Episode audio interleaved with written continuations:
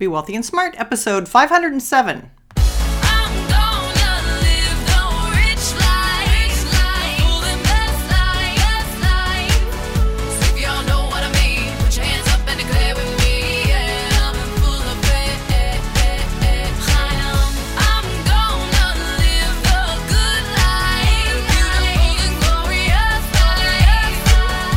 Into a world of wealth and financial freedom without budgets, boredom, or bosses on Be Wealthy and Smart. And now, here's your host, Linda P. Jones. Welcome to Be Wealthy and Smart. I'm Linda P. Jones, America's Wealth Mentor, empowering women and men worldwide to financial freedom. On today's show, we're going to talk about a stock market update because I'm feeling that there's a lot of uneasiness and some fear, and people are just, I think, a little spooked about the market. So I just wanted to give you my perspective. Maybe it'll make you feel a little bit better. Some of this actually is from my VIP experience because this is what I do on the VIP experience. I talk about what's going on in the market and explain things that maybe I could get you focused on a little bit more than what the financial media might be focusing on because sometimes they're giving you the bullish side, the bearish side, or too much of one side or the other, or they're giving you a lot of extraneous information that really doesn't matter. So I'm going to take out the important pieces and see if I can't paint a picture for you that makes you feel a little bit more comfortable. And to do that, I have to go back to my webinar I did for the VIP experience in September because all the way back in September, we were talking about how insiders were dumping $5.7 billion worth of stock in September. So we were already seeing that insiders were selling. Now, if you have one insider that's selling in a company, that's not a big deal because oftentimes they have a good reason to sell. They might be buying a new home or some property or doing some estate planning, diversifying their portfolio. There's lots of different things they could be doing. So, one executive selling isn't necessarily a reason for concern. But when you have multiple insiders selling, something seems like maybe you might want to take a look at what's going on. And we saw that in September because there were so many insiders that were selling. It really got our attention when a number like 5.7 billion of insider selling happened. We also want to look at why that might be so.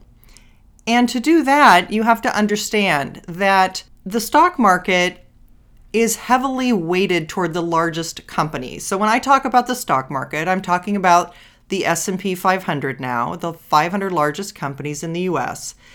And those large companies have more weight. It's a weighted index. So more weight goes to the larger companies than to the smaller companies.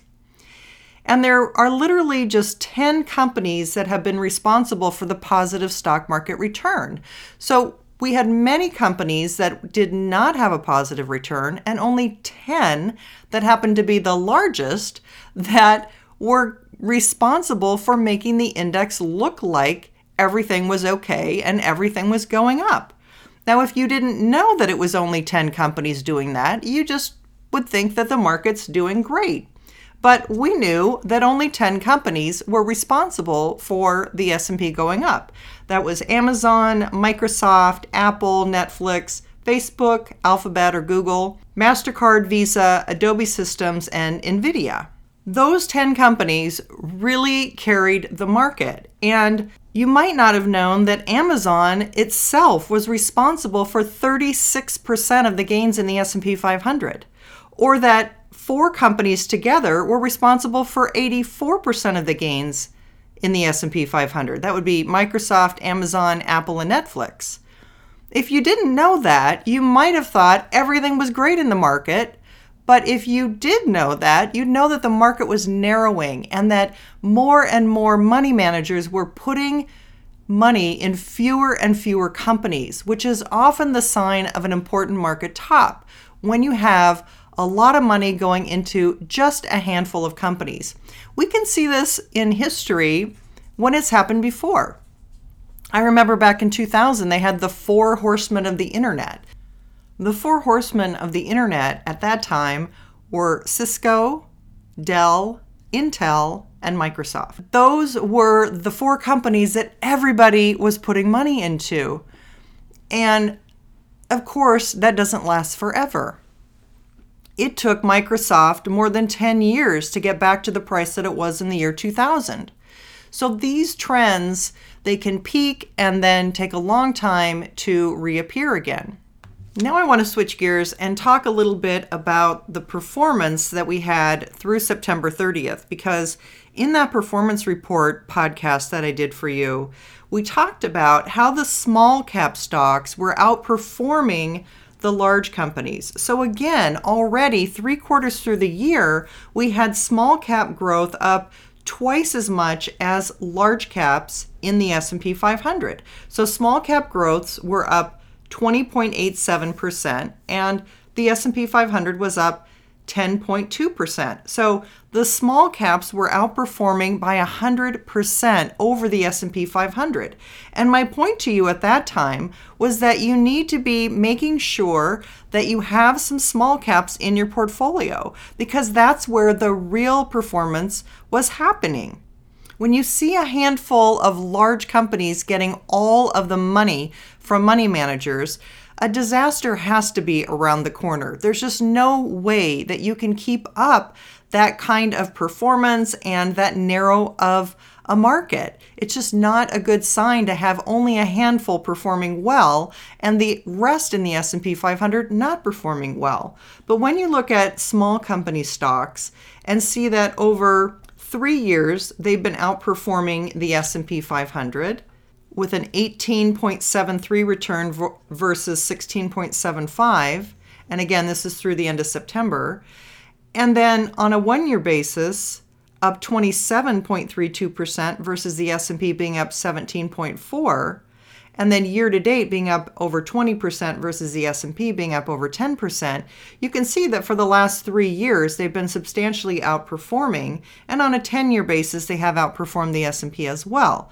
So the mistake that I'm seeing a lot of people make is p- plopping 100% of their portfolio in the S&P 500 and not being properly diversified.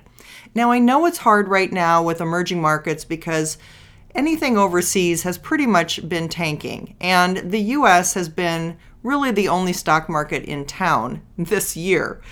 So now for the US market to go down as of 2018, that's a tough nut to crack. But the US market was down 6%, and some of these emerging markets are down 30, 40%, and more. So we're still handily outperforming these foreign markets. Having said that, the US market is really still where I think a lot of other countries are going to want to come to invest. And so I think that we are probably going to be retesting the lows in the market. And we may have seen the lows already. We're just going to test and see if that low holds, and then we can move forward again. But it all comes down to earnings.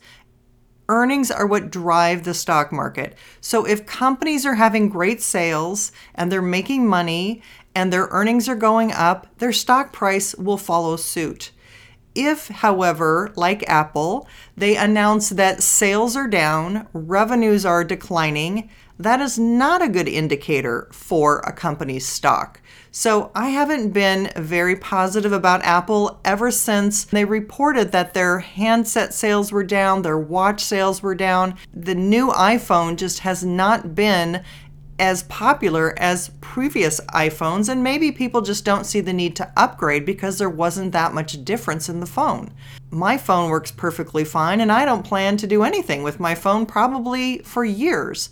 So, unless they come up with something really great and really different, I'm probably not going to be a buyer of another iPhone for a while. And a lot of people, I think, feel that way. So, Apple may have some difficult times ahead if people aren't going to buy their phones and buy their watches. It may also be that they have some trouble because of China, but I don't think that you can blame this whole situation with their stock on China and the trade negotiations, the tariff negotiations. I just don't think that's it. I think this has been coming for many months. We heard about this months ago. I tweeted this out that I don't know why people are surprised about Apple because they told us their sales are declining. And if your sales are declining, that means your profits, earnings are sure to follow, and eventually your stock price will show it.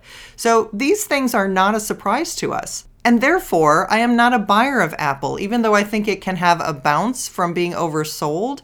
I just am not a buyer of a stock that isn't having increasing earnings.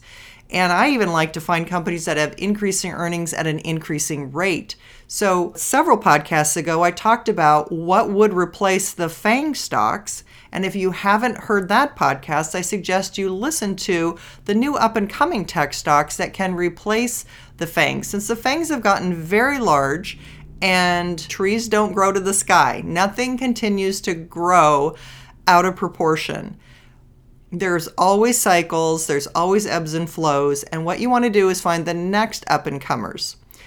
So, not to worry, I think we will test the lows. If those lows hold, then we can see some more upside in the market.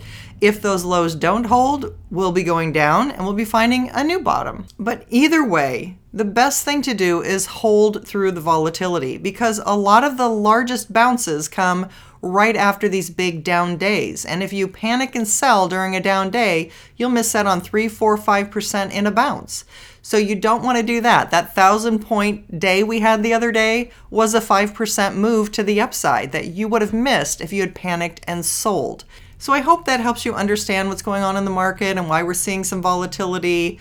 This is not unusual. We've gone through actually 2017 was a year of almost no volatility, so we needed to have extra volatility just to get back to average volatility. So I'm not surprised by that either. The only thing we can do really is sit tight, hang in there, and continue to be long term focused and long term investors. If you would like some information about my VIP experience and learn about the monthly webinars that I do, send me an email at lpjhome at gmail.com. That's all for today. Until next time, live the good life and be wealthy and smart. Thank you for listening to Be Wealthy and Smart with Linda P. Jones. Share the wealth and tell your family and friends about the show. Check out our website, blog, and social media for more riches at www.bewealthyandsmart.com.